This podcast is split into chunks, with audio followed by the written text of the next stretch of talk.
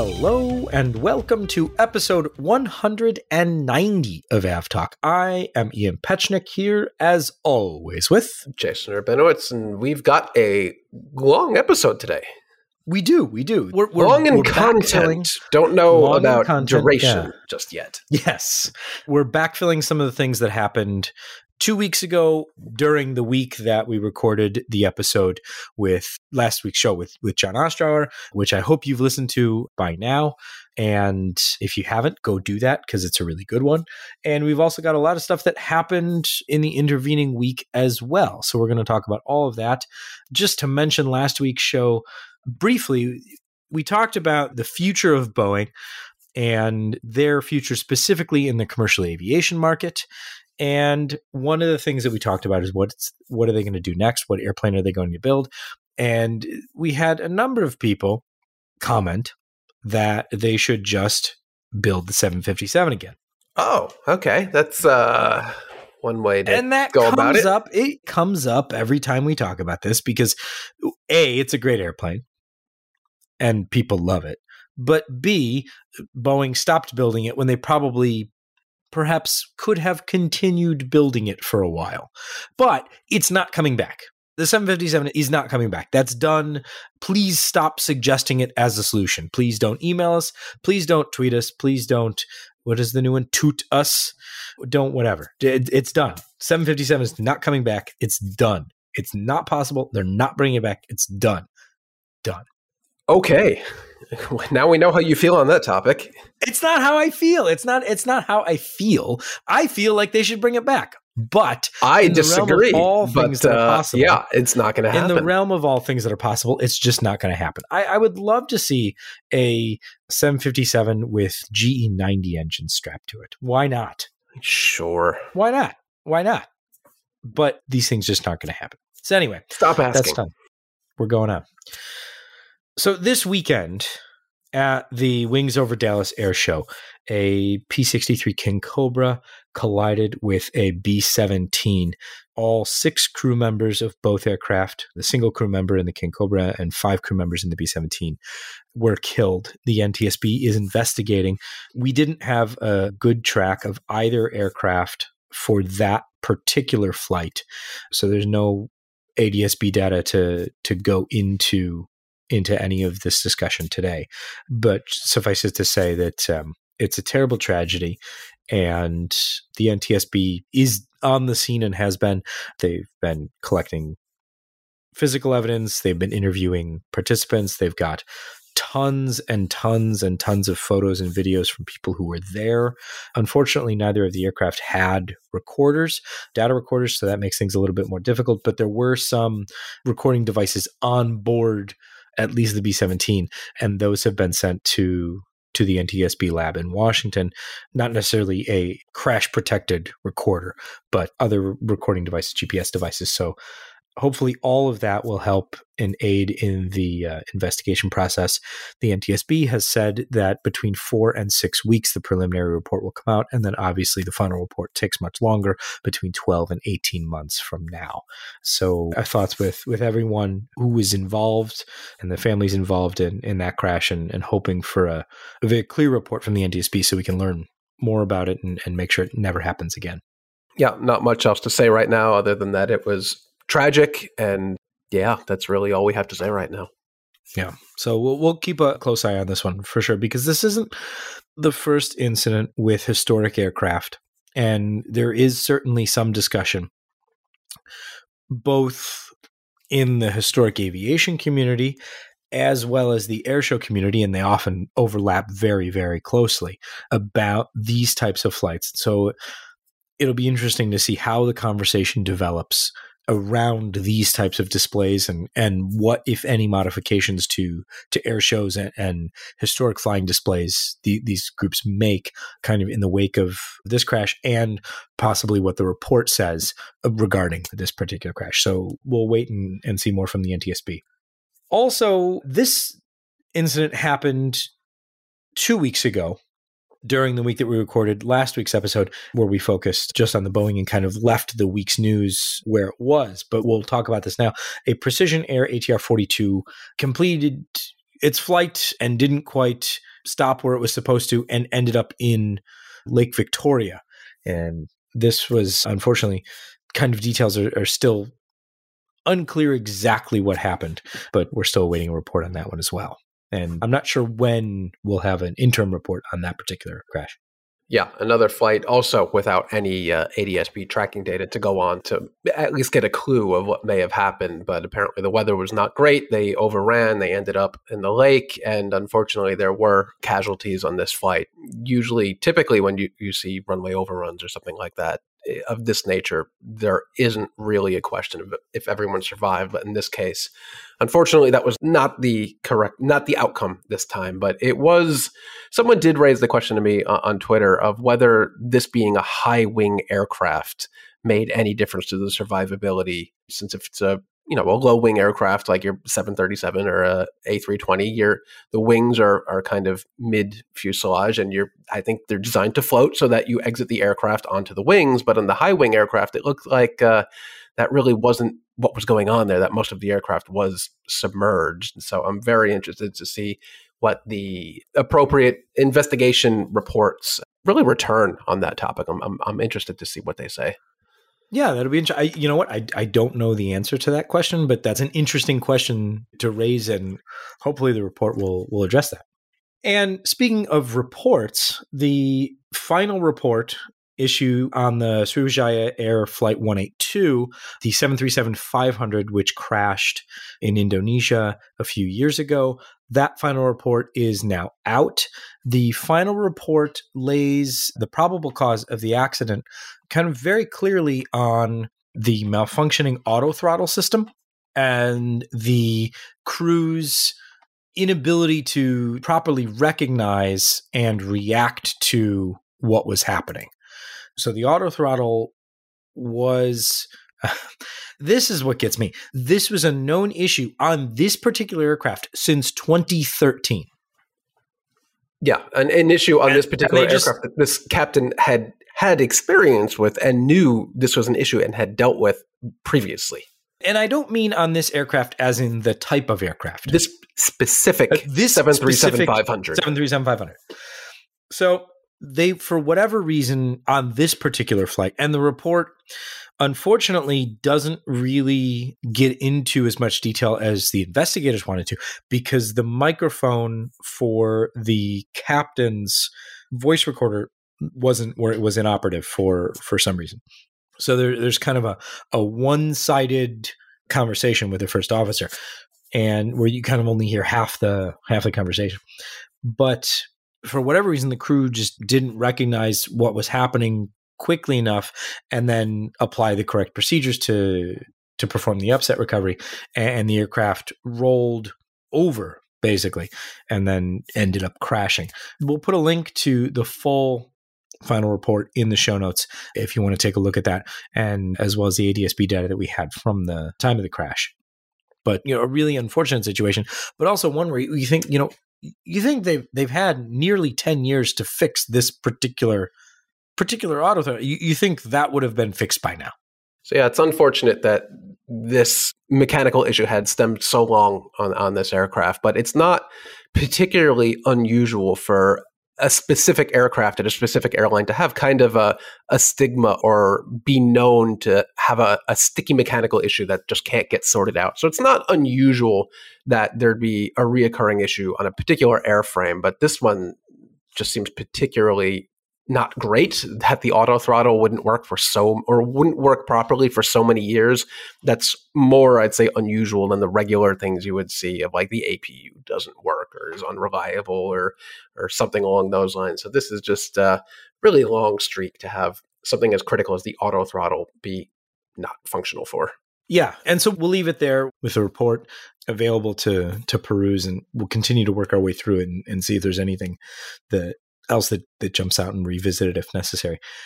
Let's move on to some future news because, as with all good investment opportunities, this one may or may not pay off in the future. But United Airlines Ventures, which is kind of the um, hey, we're hoping this works arm of United Airlines, is investing, quote, as much as 37.5 million into Next, which is a Houston-based company that is working on developing sustainable aviation fuel. The strategic investment is in uh, basically a refinery in Oregon, which is going to produce these sustainable aviation fuels.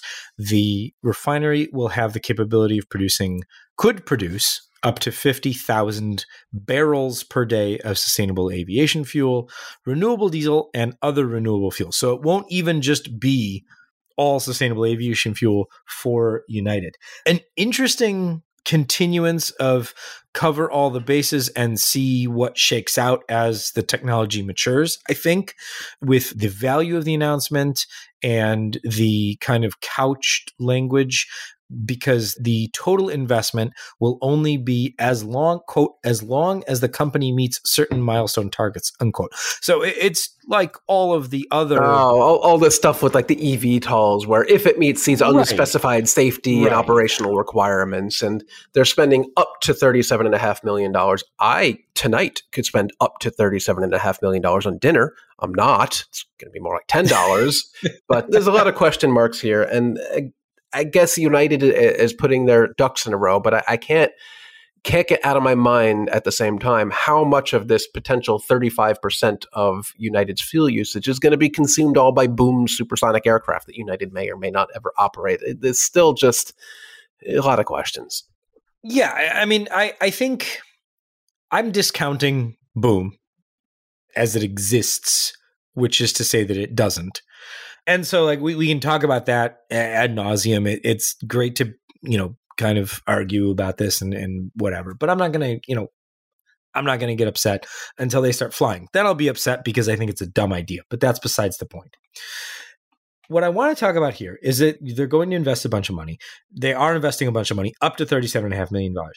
The refinery will be capable of, say, 50,000 barrels a day at full capacity. Great at full capacity, it could produce things other than sustainable aviation fuel. But let's say that 50,000 barrels a day of sustainable aviation fuel and United buys all of it. Using last year's figures, which are depressed because of the ongoing recovery from the super depressed figures from 2020 when the pandemic hit and 2021 during the recovery.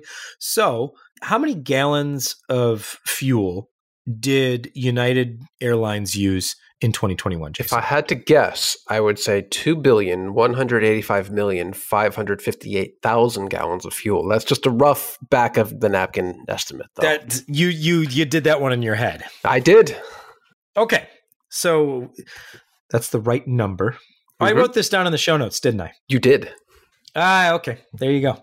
I was I was seriously trying to figure out like how you got that number so quickly yep, and the it, exact right number. The exact right number. It's right there. On, and I, I think what, what, what you're leading to here is that that is only 35 percent of the 50,000 barrels is a day is about 35% of United's overall fuel usage. So even if this refinery churns out 100% capacity, only sustainable aviation fuel all day, every day, nonstop, it only scratches, maybe not scratches the surface, but doesn't even cover half. It's a full third of their of their daily usage. So, okay, great.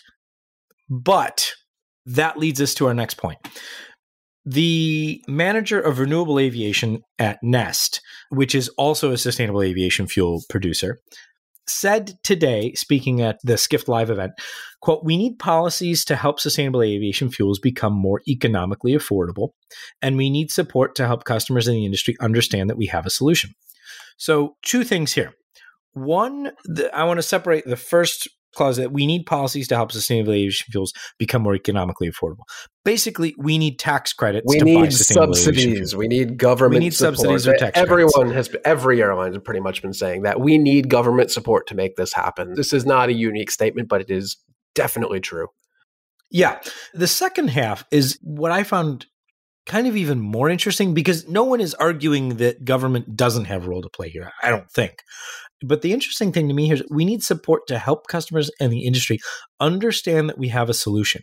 It's a lot to at unpack. This point, actually. Well, yeah, but uh, I don't know what she's trying to say because at this point, isn't the industry kind of on board? Like, hasn't the industry said, okay, SAF, everything's SAF, we'll do SAF everything? you know, like SAF is the answer, the end all be all answer of everything at this point. Yeah. Even though obviously it's not. So I'm not sure what what she means this, by this. I, I, do understand this one because this hits home in, in my Okay, day please job explain. in, in, in communication to passengers. So when you're flight shopping, you're on, let's say, a, a large online travel agency with a, a yellow corporate color. Uh, you're looking at flights. You're not seeing that the first five flights are operating on 100 on 0% SAF, while the sixth flight on the list is operating on 30% SAF or something like that. There's no real transparency to say book airline X because they operate 35% of their fuel usage on SAF, while airline B operates 2% on SAFs or something like that.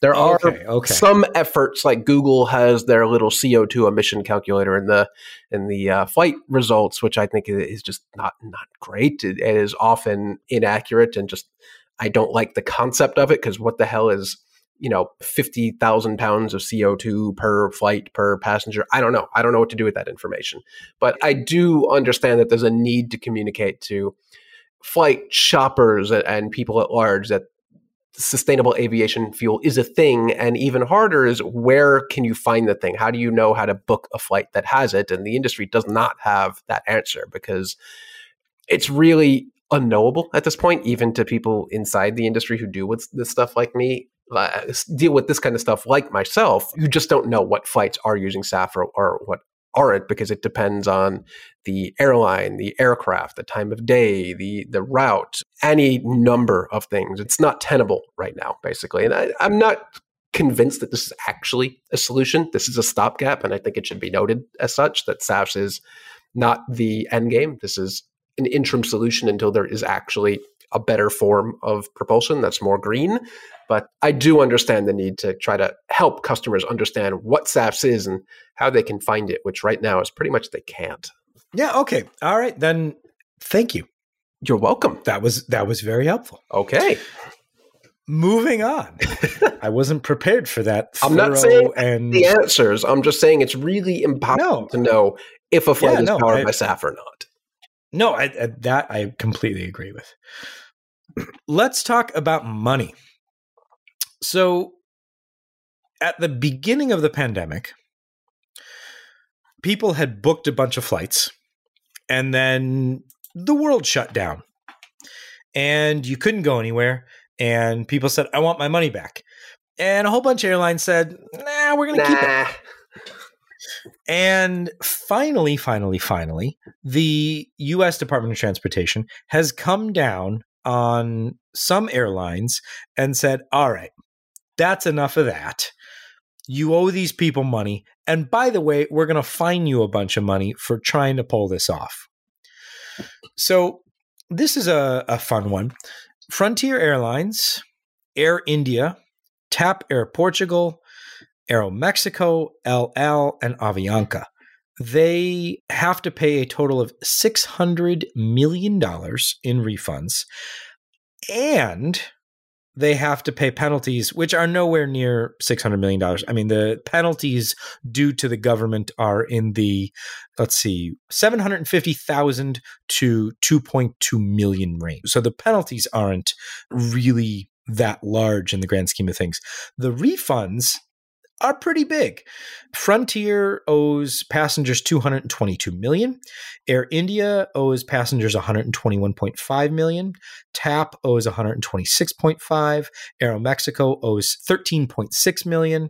El Al owes flyers 61.9 million and Avianca owes 76.8 million. That's a, a lot of money, especially as, you know, as far as some of the customers are concerned, it's been a long time. Yes, I'm happy to see them call out Frontier specifically because they pulled a lot of shenanigans, along with Spirit to I think a lesser degree. But Frontier pulled a lot of shenanigans, like oh, your flight's not canceled; it's just moved to four days from now, and you can't get a refund because it's not actually canceled. Or I think Spirit and Frontier both did this, where if you canceled your flight for a credit in March 2020, that credit would have an expiration date of something ridiculous like 60 days, which is basically telling uh, the airline's telling you to go pound sand because you know you can't use that credit in the amount of time it would expire. And in most airlines, extended credits for years at this point, but they were very very steadfast in saying we are not going to extend these credits. You have 60 days to use it or lose it. And I am happy to see Frontier take a, a large hit on this. They deserve every penny of the fine they're going to have to pay. Yeah, Frontier had in March of 2020, Frontier changed their definition of significant schedule change, which would allow a passenger to get their money back. It used to be if the flight changed plus or minus three hours, which at the time was fairly typical. Yeah, you could get your money back. But then Frontier changed it to as long as it left on the same day, they weren't significantly delayed. Yeah, no, that's ridiculous. So if originally your flight was, let's say, a 10 p.m. departure and suddenly became a 6 a.m. departure, yep, too bad, deal with it. Cancel and maybe take the voucher that's good for 60 days or, or walk away from it. And that's that's just wrong. Yeah. So over $600 million back right. in uh, customers' pockets. So well, it, it's six hundred. Always, always, a fun experience. It's six hundred million that they didn't have to spend buying Spirit, so they've got the cash. There, not just from Frontier, but yeah, the cash is there. And then the other side of the DOT story last week that we didn't talk about is the Department of Transportation is saying to US airlines, please, please, please, please fly a little bit further over the water, please. Yes, uh, specifically Why? what they mean is uh, the routes between uh, Florida and the, the, the, U.S. East Coast. Um, we don't really need to talk more about how the, the air traffic around Florida has been an absolute nightmare over the last year between uh, longer than usual harsh weather, more intense harsh weather, uh, seemingly endless stream of rocket launches and the Jacksonville ATC Center never having enough staff. At this point, the DOT is asking airlines that if they have the capability to do so, to please route flights over water routes. So they're not ETOPS flights, but I, I think they're they're over water routes. But the problem with that is airlines have to have the actual equipment to do that. You can't take any old aircraft and operate it out over the Atlantic, even if it's not really an ETOPS flight. These flights need to have life vests and they have to have rafts and they have to have special other equipment on board to be able to do that. So it's going to take some work for the airlines to really prioritize putting those aircraft on the routes that they could be properly utilized. Because I don't know about you, Ian, but I've been on those overwater aircraft that don't ever fly over any body of water larger than a puddle many times. But I think this is more of an ask to just pretty please help us ease the congestion and, and go out over the Atlantic a little bit. This is definitely a, a help us help you situation here. And it makes sense. I, I, I respect. I mean, yeah, yeah. I mean, the worst they can say is no and still be delayed. I mean, yep. that's there you go. So yeah, hopefully a few airlines can take advantage of that and ease everybody's minds a little bit. Okay, we are going to stop normal podcast recording right now. And Jason, we're going to play a game. We've never done that we, before. What, what does we've never mean? done that before we're going to play a game and it's going to be a preview of what we do in future episodes. I want to make this a normal thing and I want people to come on to the podcast and I want them to play for Flight Radar 24 prizes. Might be Flight Radar 24 stuff, might be stuff that we get from elsewhere that's aviation related, but we'll start with some Flight Radar 24 stuff. But if you want to come on starting next week, next week's episode of the podcast and play a little game with us, airline trivia, aviation trivia, airline codes, airport codes, fun nuggets of of airplane history, all that fun stuff. We'll, we'll mix and match as we go along and play a quick game. If you want to play, email us at podcast at fr24.com and say, I want to play the game. And we'll do some random assortments to get people to play, and you could win a fun prize. So, Jason, for today, I'm going to give you the airline ICAO call sign Oh God. Okay. Um, so the three letter call sign, and you're going to give me the airline name. Okay, um, and, and, to my benefit and, here, we are going into this having not rehearsed this, not even told me we're doing this, nor telling no, me what I, the game is. So this is truly yes. an, an, alpha test. So yes, this is. Am, am this I allowed to Jason? I mean, I would prefer if you didn't. Okay. Okay. Okay. All right. So I did not pick. I don't think terribly hard ones, and I will give hints. Okay. Okay. So, for instance, if I said UAL, you would say United Airlines. I would. Wait, call, uh, are we doing the call signs or like the ICAO the, code? The three, the the code. Okay, The- I thought you said call, call sign sign. Okay, No, not. I not thought the- you meant like the- Springbok or, or no, like no, no, no, no, no. Speedbird because those are cooler. Not for this part of the game. Okay, All right. So if I gave you the letters GTI, what airline is that? GTI is that Atlas? That is Atlas. Hey, all right. Hey, good job. One for one. All right, that's the end of the game. Uh, I am I'm a winner, hundred percent. Okay, here's one. BGA. BGA, Biman Bangladesh. No. Oh, BGA, BGA. Uh, They're a very small airline. They only operate, I think, at this point, seven aircraft of two different types, and they're all very uh, aquatically named. Aquatically named. What in the Mm-hmm. aquatically named? Uh, what airline? Very na- special aircraft. very they're very spe- special aircraft. BGA. BGA. Uh, I was thinking Kenmore Air for some reason, but they don't have a small fleet. They have a lot of little planes. I think. Uh, no, these are, are just a few very big planes. very big planes, and they're aquatic.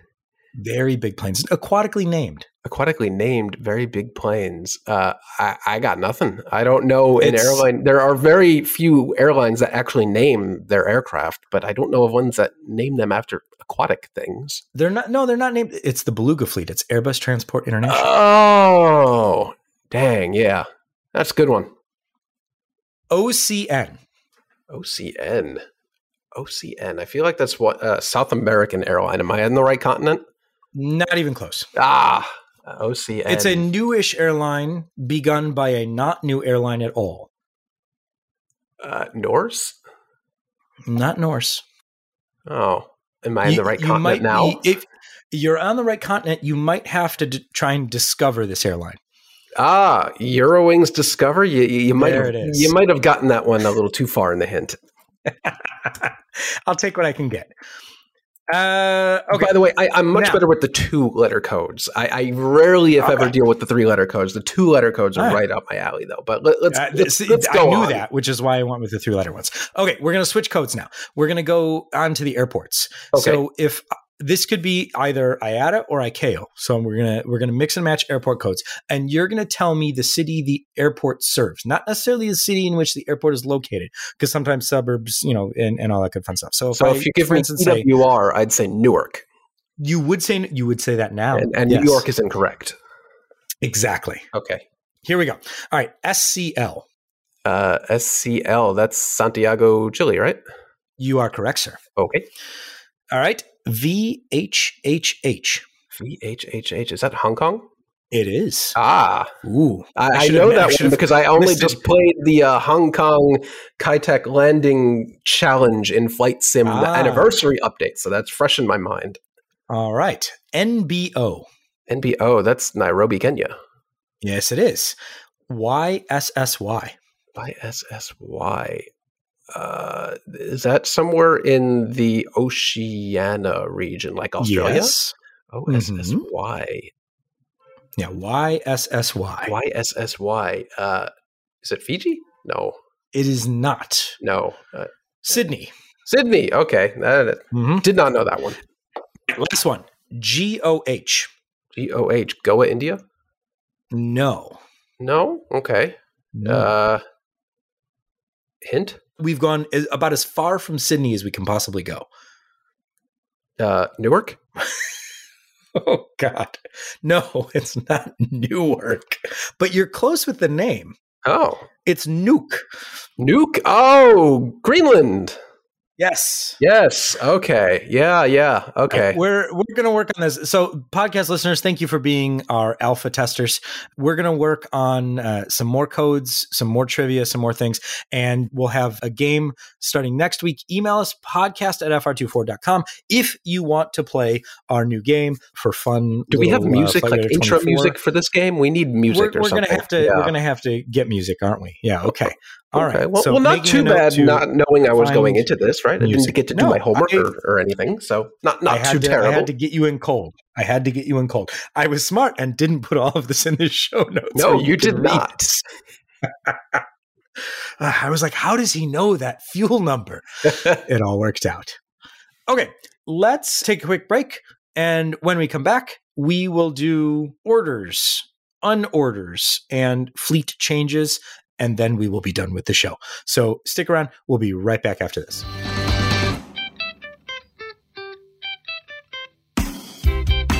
Welcome back. It is now time for the portion of the podcast where we run through a long list of things that airlines and manufacturers and lessors have done with airplanes over the past week. And we begin, well, I should say over two the weeks. past two weeks because this goes back a little ways. So Chinese lessors bought 300 C919s and 30 ARJ21s, which I think tells us all we need to know about the ARJ21. Yeah, and, and, to, to clarify, these orders did not just happen on a random Tuesday. This happened during China's big, now again, I guess, again, an international aviation show. So that that's good. I don't remember the actual name of the air show. It's like, uh, do you remember what it's called? The Zhuhai. Yeah, that. I think. Yeah. Uh, I, so yeah, 300 C919s yeah. and also appearing the ARJ21. For some reason, they're still producing that aircraft. Yeah, so they are, but China also certified on the heels of the air show. China also certified the ATR 42600, which it had been kind of holding off on for a while, and the E190 E2 is also certified. So two aircraft that compete with now with with domestic Chinese aircraft conspicuously absent, of course, is the 737 MAX. However, the E190 E2 is Embraer is marketing it as the answer to China's hot and high problem. Uh, China has a number of airports that are either very high in elevation or very hot or a combination of both. And their Embraer is saying that the E190 E2 is the obvious solution and perfect for kind of those smaller essential air service markets. Positioning the Embraer marketing is very interesting in the context of China because it positions the E190 E2 directly in the middle of the ARJ21 and the C919 as far as capacity goes, which good marketing but we'll see how many how many orders they eventually pick up there. Yeah, looking at Wikipedia, which is not the definitive source of truth, there is an order for 10 E195 E2 placed way back in July 2014 for ICBC, which is the Industrial and Commercial Bank of China. Those are apparently still on the books, so we'll we'll see if any airline actually picks those up. Apparently, Tianjin Airlines had an order for 20 E190 E2s also way back in 2014, the same day, actually. I wonder if those are related. So it's not like there are a lot of airlines or a lot of outstanding orders for this particular aircraft in China, but maybe this changes that. Yeah, we'll have to see what happens. And then, of course, we continue to await at some point in the future, probably, we think, the 737 MAX's eventual possible certification. It's a lot of ifs there. Maybe. Um, China Southern Airlines retired its A380 fleet. It conducted its last flight from Los Angeles to Guangzhou two weeks ago now, uh, or a week and a half ago now, and they're done with their commercial service. So the only Chinese airline to operate the A380, they are now no longer operating that particular aircraft. And sticking in the region, Malaysia Airlines has begun sending its A380 fleet into long term storage. The first of six flew off to Tarbes a few days ago. I think beginning of the week, Sunday or Monday is when it went.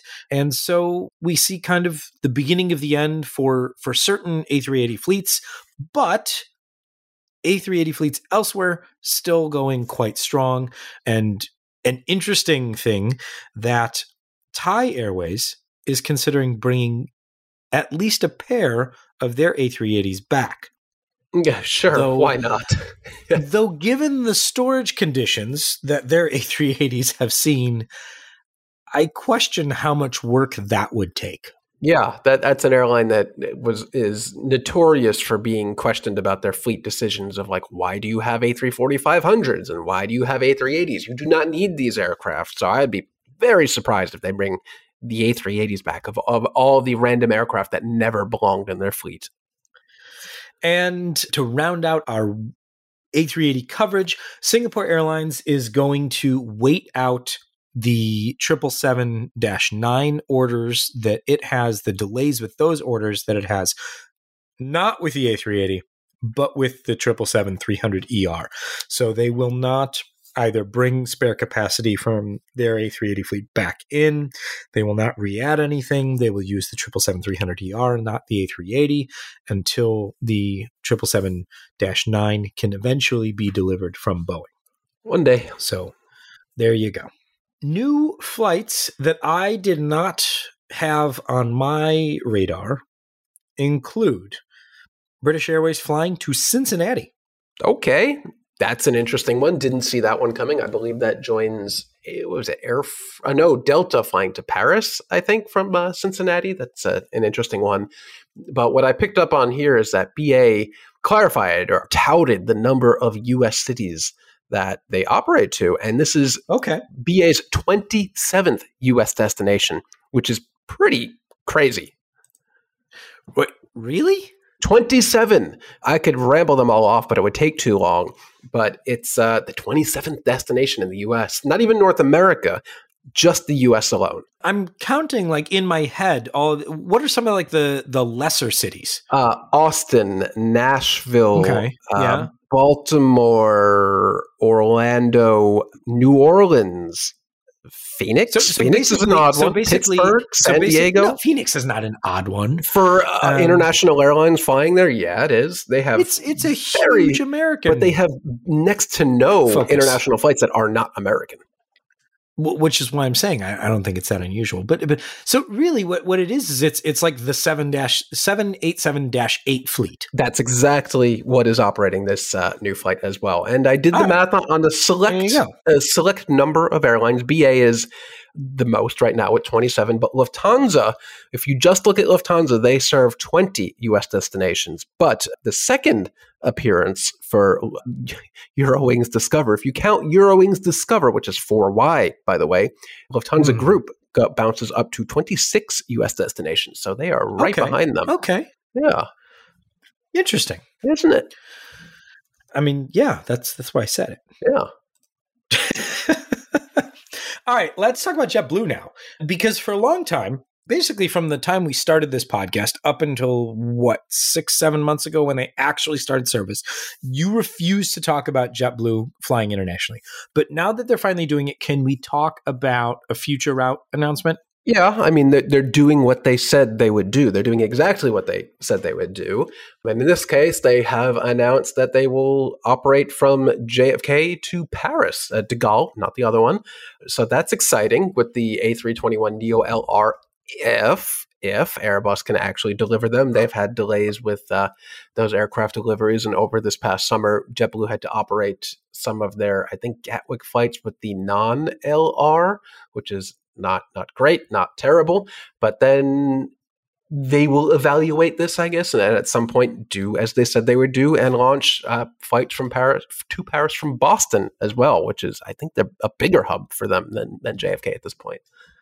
Well, good on them for doing what they said they were going to do. Yeah, both of these routes are, are bottomless pits of demand at this point, so it can't hurt to have another flight. But I would like to see JetBlue utilize the the 321 Neo LR to do some more bespoke routes, I guess, kind of like like what La Compagnie does, where uh, a route that you might you're going to be able to fill the plane, but there isn't you know 40 flights on the route a day. I, Air France Delta right, literally right. calls JFK to Paris a shuttle at this point. They market it as a shuttle, even though it's not hourly or anything like that this is just a, a bottomless pit of demand. You, you have multiple options. I, I, think I think Seth Miller pulled it, and it was what fifteen flights a day or something it's like that. It's a lot. Yeah, it, it, yeah, it's it's a bottomless pit of, of demand. And if JetBlue wants to take uh, a two percent chunk of that, so be it.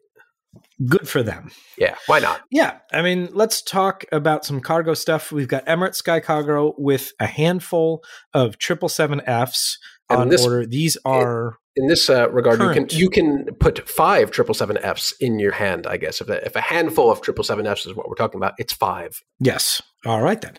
And these are current triple seven Fs. These are not the dash eight Fs that are coming later. These are these are current build for Emirates.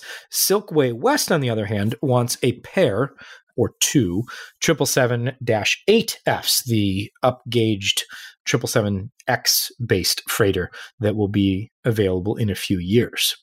And then, Jason, you flagged this one, and I had honestly forgotten they were an airline, but Skymark placed an order for some 737 Max. Yeah, remember Skymark? They're the I, I don't. I honestly don't. They are the Japanese low cost airline that partnered with Delta originally. So Delta's whole grand vision for Japan uh, did not go well, but they had A330s that had green interiors. They were only like premium economy. They didn't even have economy, but that didn't work. So they right sized their fleet. They only have 737s, but now they have placed a, a rather complex order for up to 12 Max, a mix of the Dash 8 and Dash 10.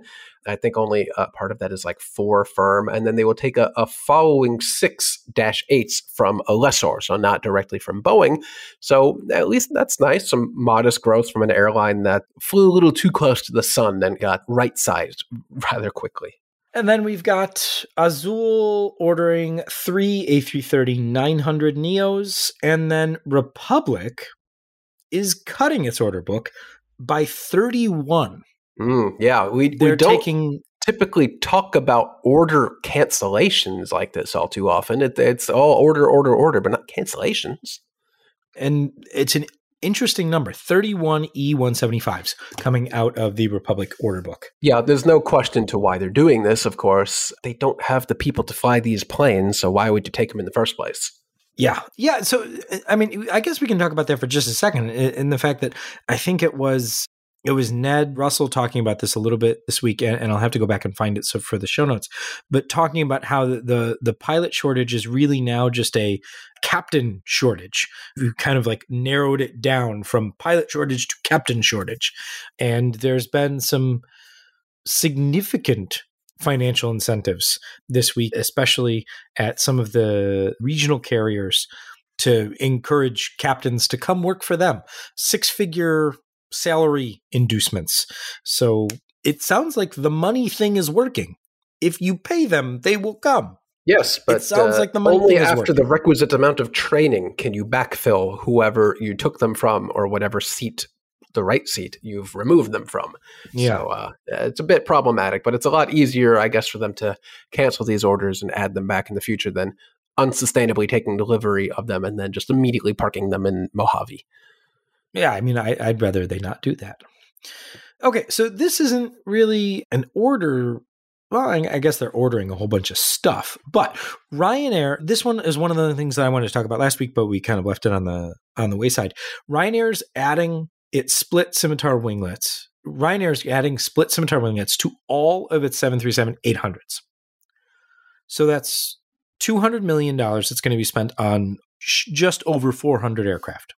So 800 split scimitar winglets being installed across the Ryanair 737-800 fleet. Increased fuel efficiency all the way around. Yeah, if you did the math on the top of your head right now, that's half a million dollars an aircraft or a quarter of a million dollar a winglet. That's uh that's an expensive accessory. So if you're spending 200 million, obviously the fuel burn improvement will save you more. But it's interesting. I'd hope, yeah. Go ahead. I, I mean, I, hope it that's the wouldn't be, case. It this is not be uh, doing it. no, this is not something that is Yes, unproven. Ryanair There- famously known for wasting money. Yes, no, this is not not something that is an unknown. There are many airlines around the world, from Delta and United. I know there. Uh, Copa, I think, has these on their seven three eight hundreds. Plenty of airlines have this particular winglet type, and I'm sure the case is more than proven at this point. But coming up with the two hundred million dollars to just buy the equipment, I'm sure there is additional cost to actually take an aircraft offline and install it. This is a big investment for an airline that doesn't really do that all that often.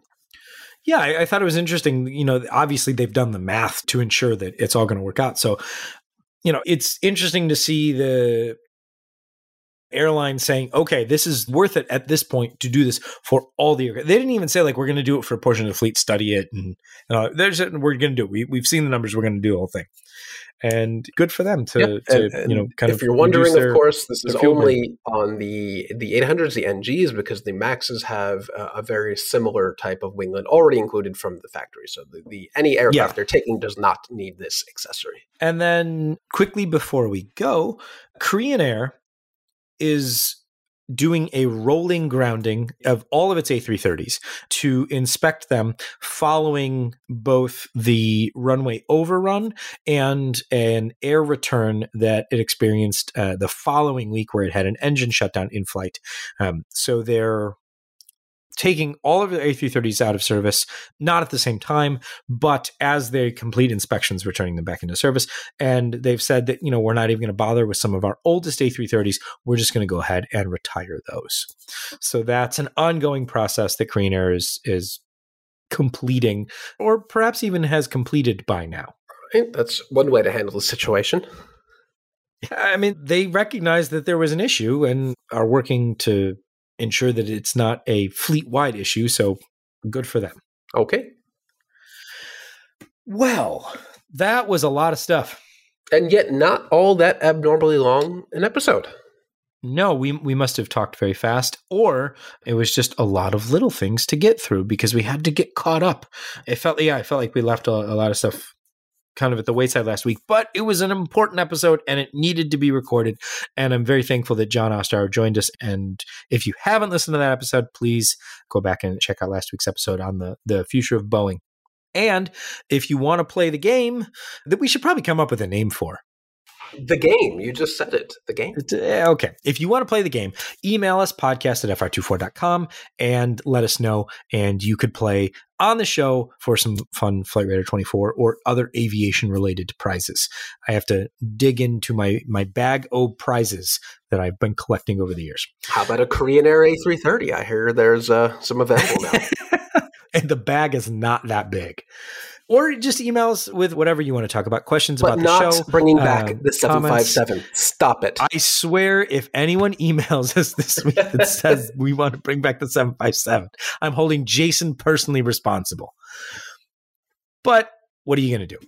So, this has been episode 190 of AvTalk. Thank you all very so much, so very much for listening. I am Ian Petchenik here as always with Jason Rabinowitz. Thanks for listening.